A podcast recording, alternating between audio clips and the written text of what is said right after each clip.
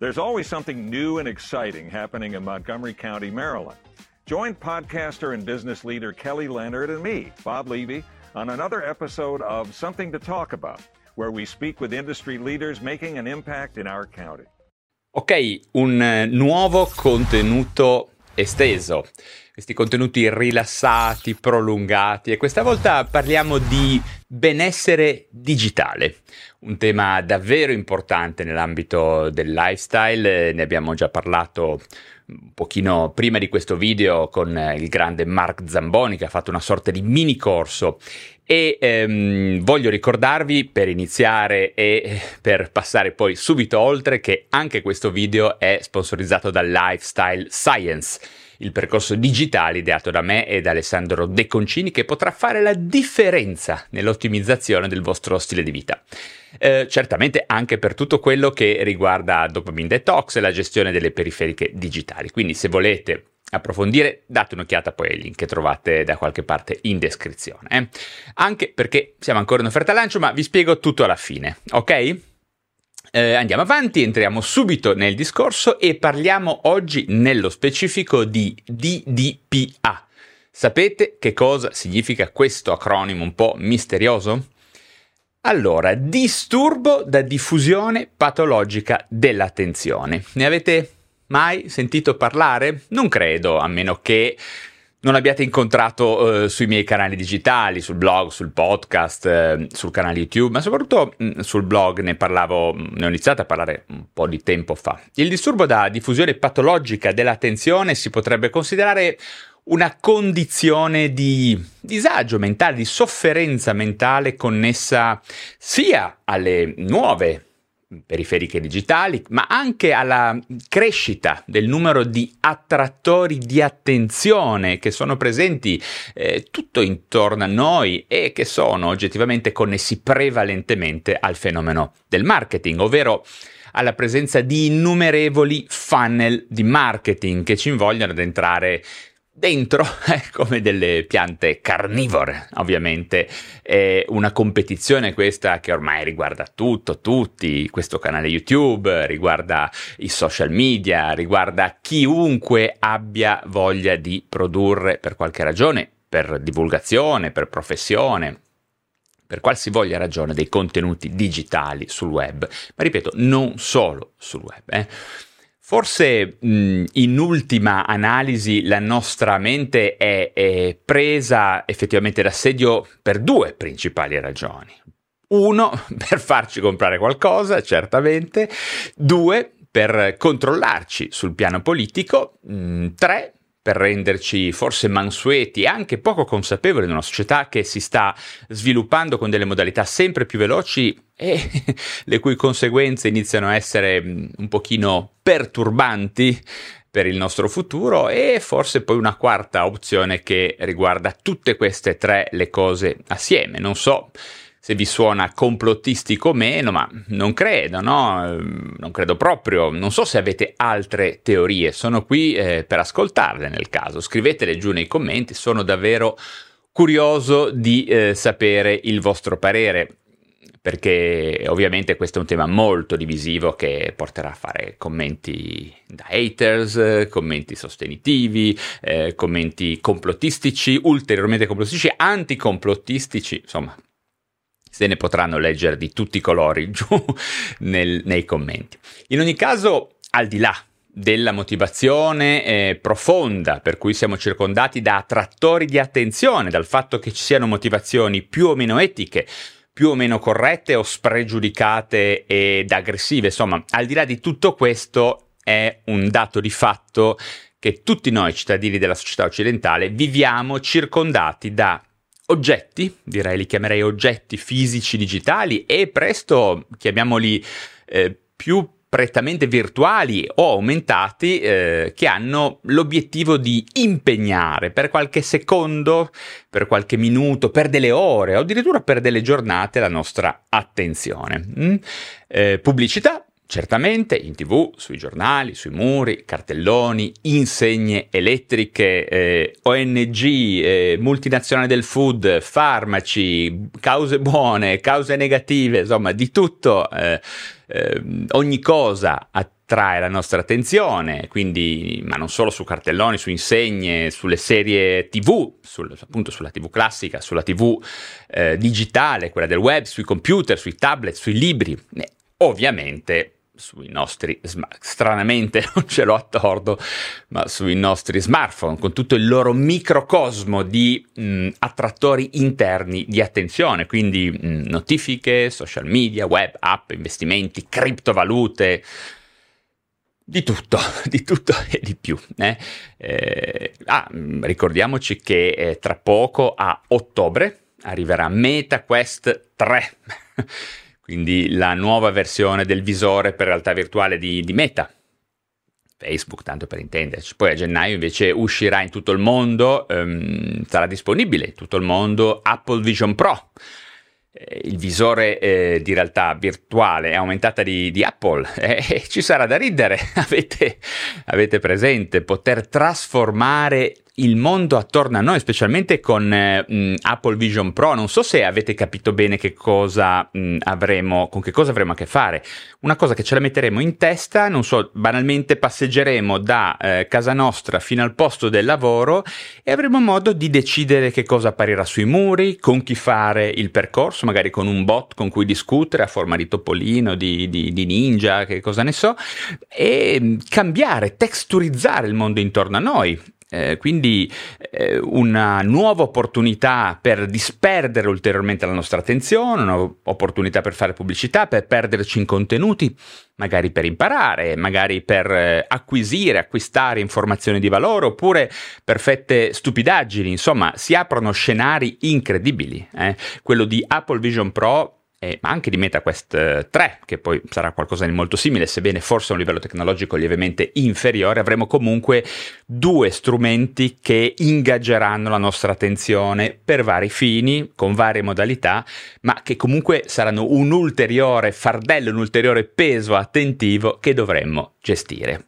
Ripeto, non so se ci sarà da ridere o da piangere, lo vedremo, però questo è, questo accadrà a brevissimo, è un ulteriore elemento saturativo Ah, non dimentichiamoci, poi scusate, stavo quasi dimenticandomi che gli ultimi brandelli di attenzione li dovremmo anche dedicare, che ne so, a guidare, ad andare in bici, al camminare per strada, mh, mm, lavorare. E persino ai nostri figli, alle nostre mogli, agli amici, eh, accidenti, sono pure loro eh, che eh, desidereranno avere un pezzettino della nostra attenzione. Eh, questo è qualcosa di notevolmente eh, fantastico, nessuno forse avrebbe mai immaginato che in questi anni, del, in questi primi decenni degli anni 2000, la grande battaglia, eh, la guerra, la grande guerra sarebbe stata quella per l'attenzione. Eh? Sì, appunto, poi ripeto, pensavo anche al lavoro, ecco perché poi ripeto, c'è gente che fa dei lavori in cui l'attenzione può anche essere fluttuante, altri in cui insomma da pilotare gli aerei a fare il medico, a fare il chirurgo, l'anestesista, al, che ne so, lavori in cui veramente l'attenzione è un capitale estremamente importante che merita di essere conservato e tutelato. Eh? Bene, che ne dite? Tutto normale? Beh, io dico di no, credo che converrete con me, eh, che non è così normale. Eh. Sarò anche complottista, ma dico che tutto questo non è normale e per questo che credo che valga la pena acquisire informazioni per gestire questa diffusione di, eh, di attenzione, questa diffusione patologica dell'attenzione. È quello che diciamo proviamo a fare, eh, che provo a fare anch'io mm, con, con, anche i miei colleghi, con tutti quelli con cui ci stiamo dedicando, Alessandro De Concini, eh, Gennaro Romagnoli, tutte persone che stanno veramente tenendo a cuore il tema dell'attenzione e con cui stiamo provando anche a produrre delle, a realizzare dei percorsi che possano mettere a fuoco le persone su questo problema. Eh, quindi, mm, insomma, è un problema che eh, deve emergere, deve essere affrontato. Eh, anche perché mh, mm, c'è un altro aspetto importante in questa diffusione patologica dell'attenzione. Scusate, ma devo bere. Infatti, stiamo diventando tutti dipendenti da questa sovrastimolazione, eh, dal ritorno dopaminico, ad esempio, dei social. Ehm, e quindi questo è un ulteriore problema perché si tratta di vera e propria dipendenza, di comportamento di dipendenza. Mm? Iniziamo dunque da questa breve introduzione che dedicherei all'importanza etica dell'attenzione, chiaramente, eh, al problema generale dell'attenzione, ma anche all'importanza etica, mm, perché senza attenzione, ovvero senza avere la capacità di soffermarci per un tempo adeguato sulle cose che ci interessano e che ci sono davvero utili, eh, sottolineo davvero utili, gli esseri umani pongono, eh, corrono dei rischi, pongono a rischio il loro benessere, i loro valori addirittura, l'esistenza stessa del mondo per come lo conosciamo. E guardate che non è un'iperbole questa che, che sto portando avanti. Può sembrarlo per i più ottusi in questo momento, perché le cose sembrano più o meno, non sembrano neanche più più o meno andare bene, però va, a, un, a, una visione superficiale potrebbero sembrare ancora eh, normali, ma non lo sono e sicuramente non lo saranno, perché rischiamo ad esempio di perdere vista molte battaglie importanti, di dedicarci a battaglie importanti, a combattere per temi che riguardano tutti noi come singoli e come specie, come umanità, come pianeta direi. Quindi la politica. La politica sta avendo una deriva molto influenzata da questa diffusione della, patologica dell'attenzione, da questa superficialità, ehm, da questione ambientale, i diritti umani, io credo che questi siano rischi reali. Eh, io mi ricordo che qualche anno fa si parlava addirittura del fatto che la società si dividerà presto e forse è già divisa adesso in due fazioni, una società più efficace, più creativa, più intelligente, più cognitivamente efficace, eh, che sarà quella delle persone attente, delle persone che non si fanno distrarre, che si allontanano volontariamente, che si dedicano a detossificarsi da questo sovrappiù di dopamine, di eh, dispersione dell'attenzione legata mm, sia alle piattaforme digitali che a tutti gli altri attrattori di attenzione eh, offline e un'altra parte della popolazione che probabilmente sarà soverchiata da questi aspetti di dispersione del capitale cognitivo, del capitale attentivo e che quindi diventerà in qualche maniera vittima, parte passiva che accetterà senza consapevolezza alcuna le scelte che magari saranno fatte dall'altra parte della popolazione. E questo è un punto importante, sembra un, un, futuro distopico, sembra fantascienza, ma in realtà io credo si stia già concretizzando in questo momento. E vi invito sinceramente a pensare attentamente a questo tema, cioè questa divisione della società fra popolazione attenta, popolazione vincente, popolazione efficace e popolazione disattenta, quindi cognitivamente eh, meno efficiente e destinata a subire la decisione dell'altra parte della popolazione. È uno scenario distopico, ma tutt'altro che inverosimile, a mio parere. Ma quindi arriviamo un po' ehm, al punto, alla definizione eh, del DDPA, cioè che cos'è dunque questo disturbo a diffusione patologica dell'attenzione.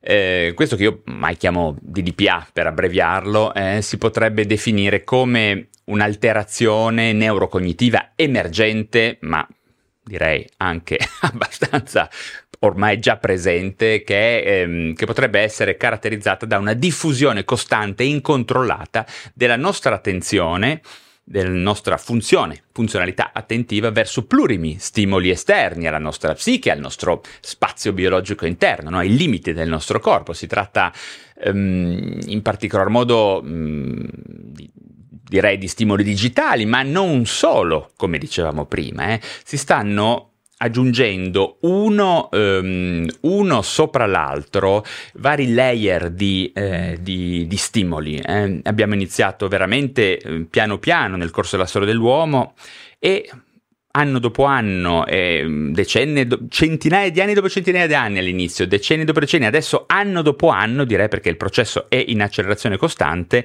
stiamo avendo una mole enorme di attrattori di attenzione che eh, ci distraggono costantemente. Eh. E questa diffusione del, del, nostro capitale cognitivo, che lo voglio ribadire, lo ribadirò spesso, è limitato, può comportare una mm, marcata riduzione della capacità di focalizzarsi adeguatamente, no? in maniera efficiente su un singolo compito, il famoso singola cosa per volta. Eh? Quantomeno mh, l'incapacità di, di, di focalizzare per periodo di tempo adeguato, un lungo periodo di tempo. Inoltre si rischia anche di sviluppare un'attitudine eccessivamente superficiale, avida, direi, di, di stimoli, avida di stimolazioni, sino a sfiorare quello che già un tempo era stato definito come horror vacui, ovvero la paura di essere sottostimolati, eh, la sensazione eh, penosa e preoccupante di non, ha, di non, avere stimoli a sufficienza. No? E, e questo è, è, una cosa che è abbastanza importante perché? Perché più noi siamo sovrastimolati e più ci togliamo dalle balle velocemente, in maniera peraltro irresponsabile, ehm, ehm, tutto il ragionamento che ha a che vedere con la nostra condizione umana, eh, con, con, i nostri limiti, eh, con, con, i nostri compiti, doveri, gli aspetti etici. Eh, se io sono costantemente sovrastimolato, perdo una, un importante, mi perdo, non mi dedico più a tutte quelle dimensioni umane che in realtà poi sono importanti per me, per la mia specie, eh? dalla paura della morte al fatto di avere una limitazione temporale, al fatto di dovermi occupare dei miei simili, eh, dal fatto di dovermi riprodurre, dal fatto di dovermi dedicare agli amici, alla famiglia, alle cose importanti per il pianeta, come dicevamo prima. E eh? quindi questo um, horror vacui in realtà forse un horror, è una paura che riguarda un po' la nostra condizione umana e questo ulteriormente favorisce questa, mh, questa attitudine verso la sovrastimolazione, questa dipendenza anche dalla sovrastimolazione. Ma quale, eh, passiamo a un altro punto, cioè quale può essere mh, la causa, l'eziologia, diremo in medicina, di questo disturbo e quali potrebbero essere i fattori di rischio?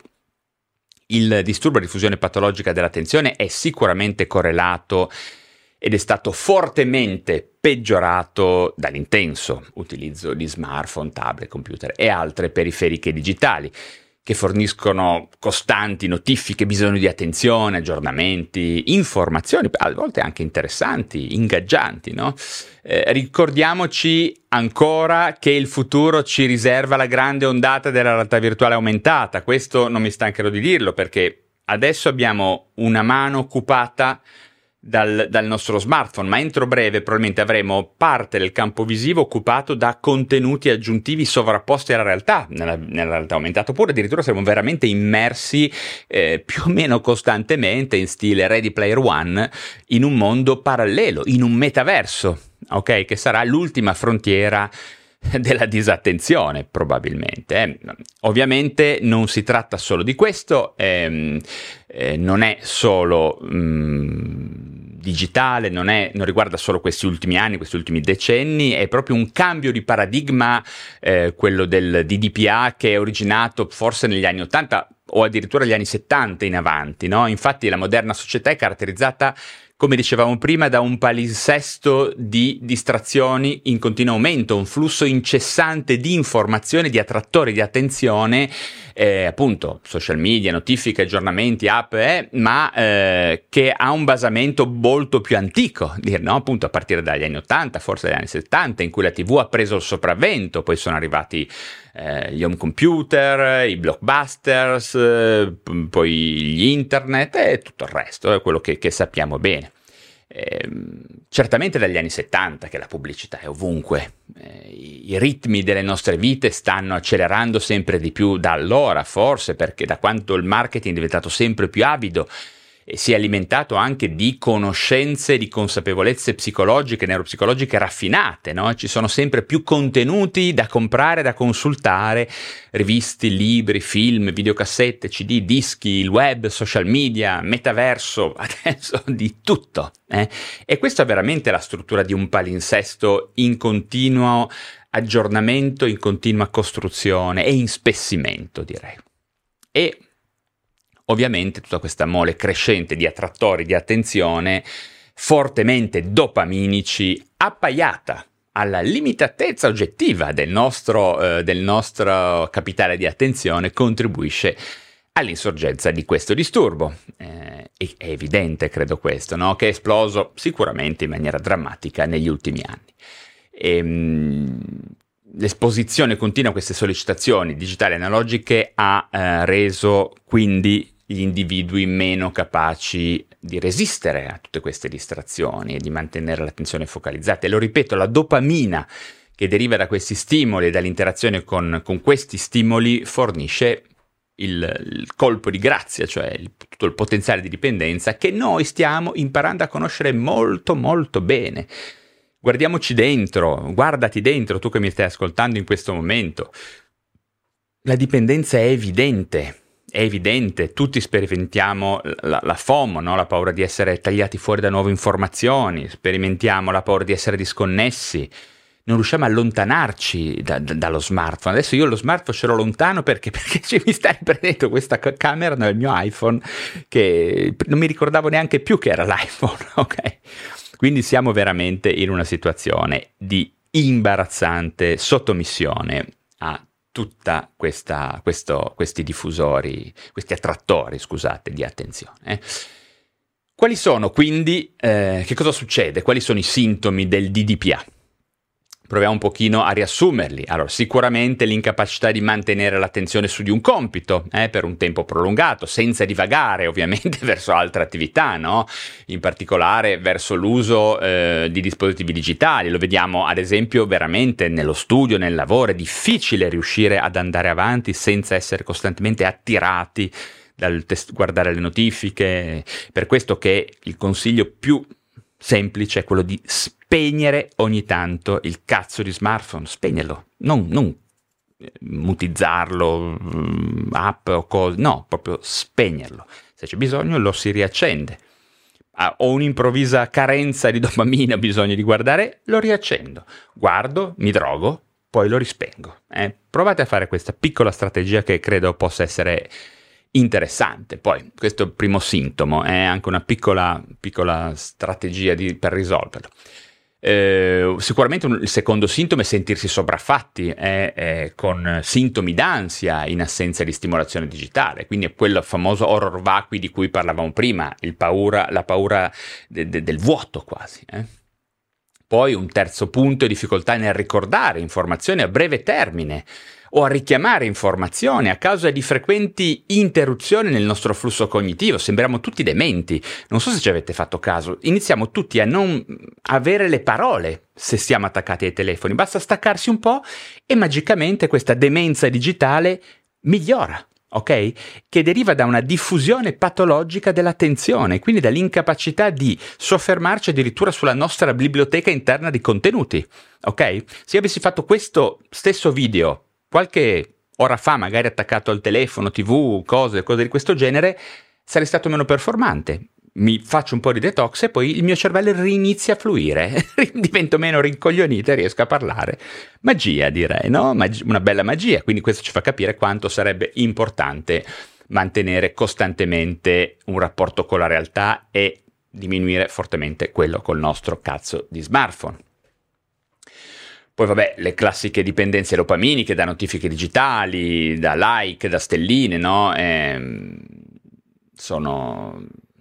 Quando sono assenti tutte queste interazioni appaganti, noi stiamo me, peggio, eh, c'è poco da fare.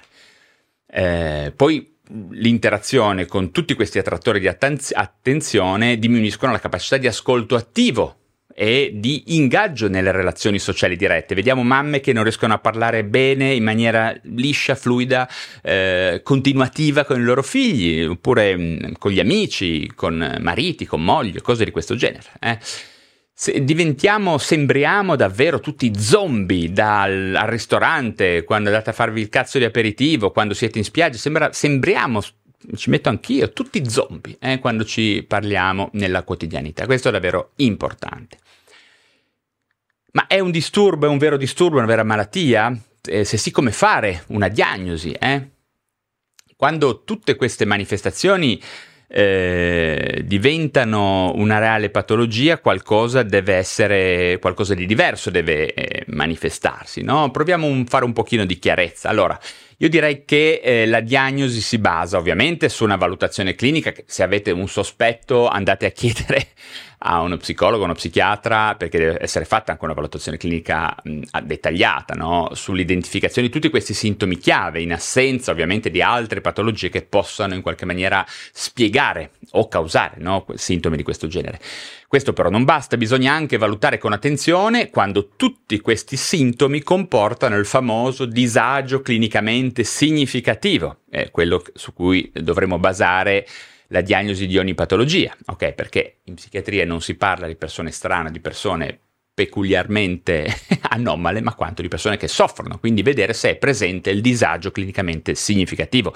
E anche in questo caso ci si potrebbe ad esempio appoggiare alla famosa scala eh, del DSM, il Global Assessment of Functioning, il GAF, la GAF, eh, che troviamo all'interno del DSM5. Eh, intendo dire che bisogna che tutti questi items, se verificati, intacchino effettivamente poi il nostro funzionamento nella quotidianità, oltre a sostenere un disagio, ovviamente che ci deve essere percepito come oggettivamente disturbante dalla persona, eh, dal diretto interessato. Vale anche la pena ricordare che come tutte le forme di dipendenza, perché di dipendenza vera e propria si tratta, anche il DDPA può essere rilevato prima dalle persone che ci stanno attorno eh, tutto il giorno, no? che da noi stessi, quindi da familiari, da colleghi.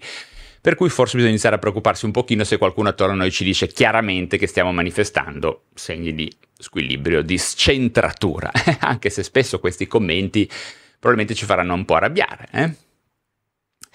Bene, certamente ehm, possiamo anche dire che il nostro disagio mentale oggettivo è un punto importante, ma credo che non sia il solo punto da considerare, cioè il fatto se soffriamo oppure no per questo, perché esiste anche, io direi, una deriva pericolosa di massa, forse non patologica di per sé, ma che potrebbe riguardare eh, tutti noi e quindi essere assolutamente rilevante intendo eh, parlarvi del concetto di superficialità digitale. Eh? Il termine è questo, superficialità digitale.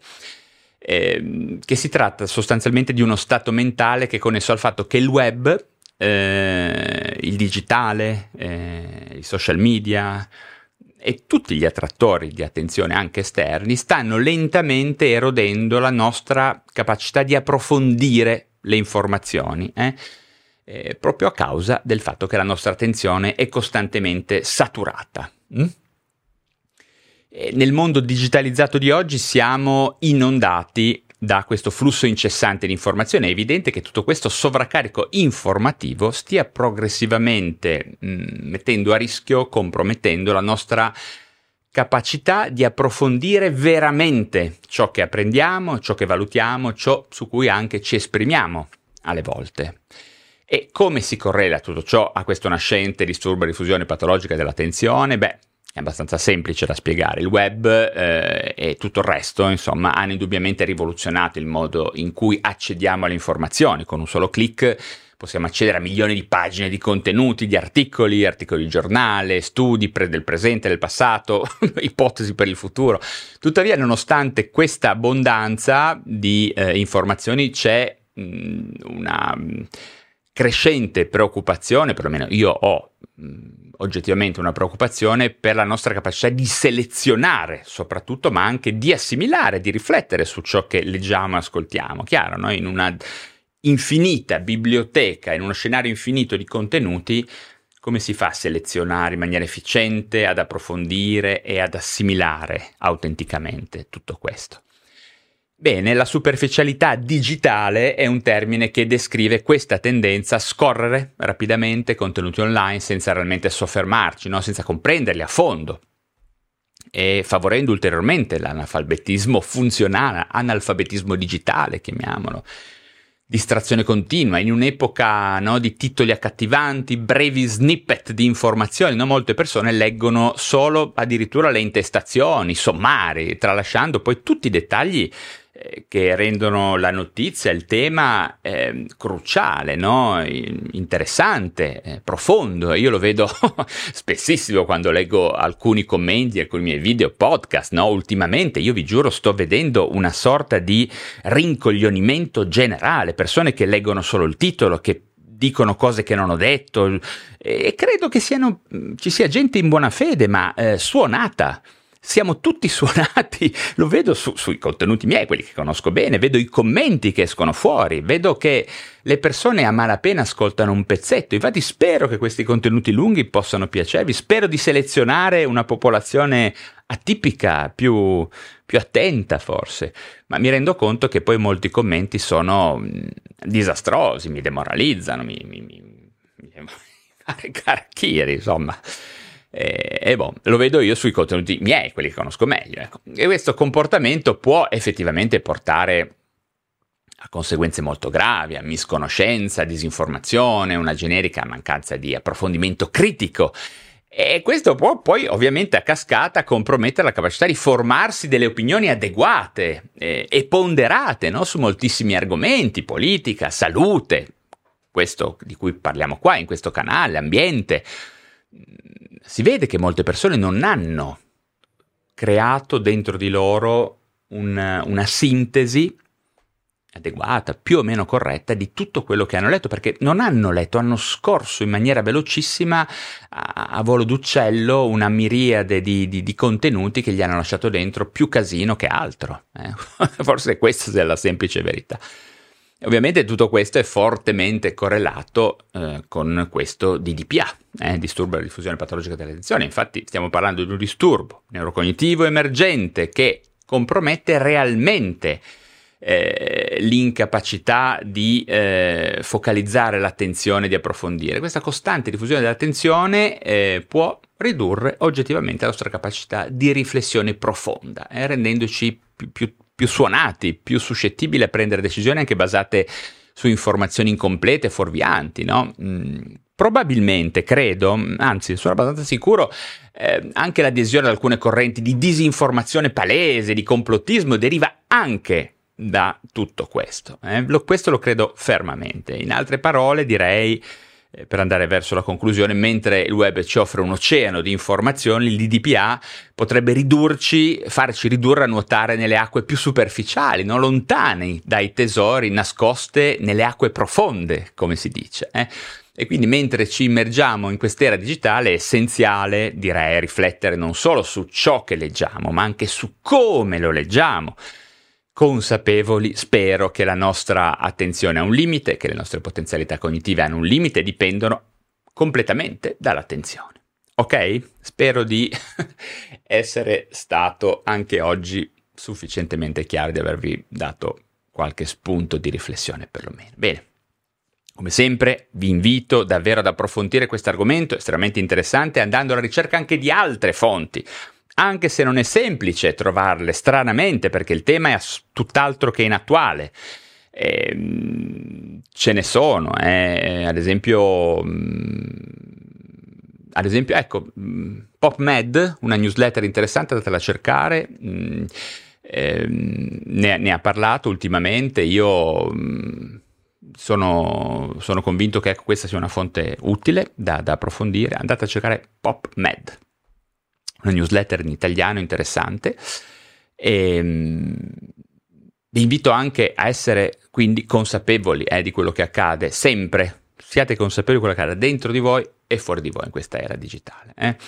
Certamente eh, di tirare l'acqua un po' al mio mulino, eh, perché se volete approfondire questi e molti altri temi vi consiglio di scegliere anche le informazioni giuste, quindi c'è una newsletter, ci sono tutti i eh, i, i, miei canali, il mio ecosistema digitale è gratuito, sempre, eh? ci sono una marea di contenuti gratuiti, se volete trovarli organizzate bene, quindi volete investire qualche soldo per informazioni organizzate, focalizzate che vi potrebbero accelerare il lavoro di informazione, di creazione di una vostra base di conoscenza, vi consiglio il mio libro PsyQ, il mio libro più importante che trovate solo su Amazon, andate a dare un'occhiata, vi piacerà sicuramente Basta che cerchiate Valerio Rosso oppure PSIQ, insomma, cercate su Amazon, mi raccomando, vedrete che vi interesserà. Inoltre vi ricordo che io e Alessandro De Concini abbiamo appena realizzato un videocorso in cui troverete anche molte strategie per scrollarvi di dosso alcune di queste scorie digitali.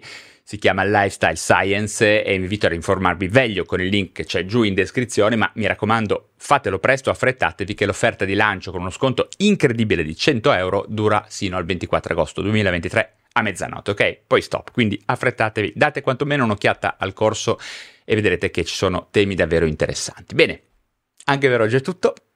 Ho rubato un po' della vostra attenzione, eh, spero che sia un furto che vi porterà dei benefici, però eh, se vi sono stato utile ovviamente sostenete il canale con un like, con tutte le stelline che vedete, iscrivetevi se vi interessano questi temi di medicina e salute mentale, ma ricordate che siete dei veri fanatici, abbonatevi al canale YouTube, avrete accesso a centinaia di video esclusivi e potrete entrare nelle live, farmi domande, interagire direttamente con me, ok?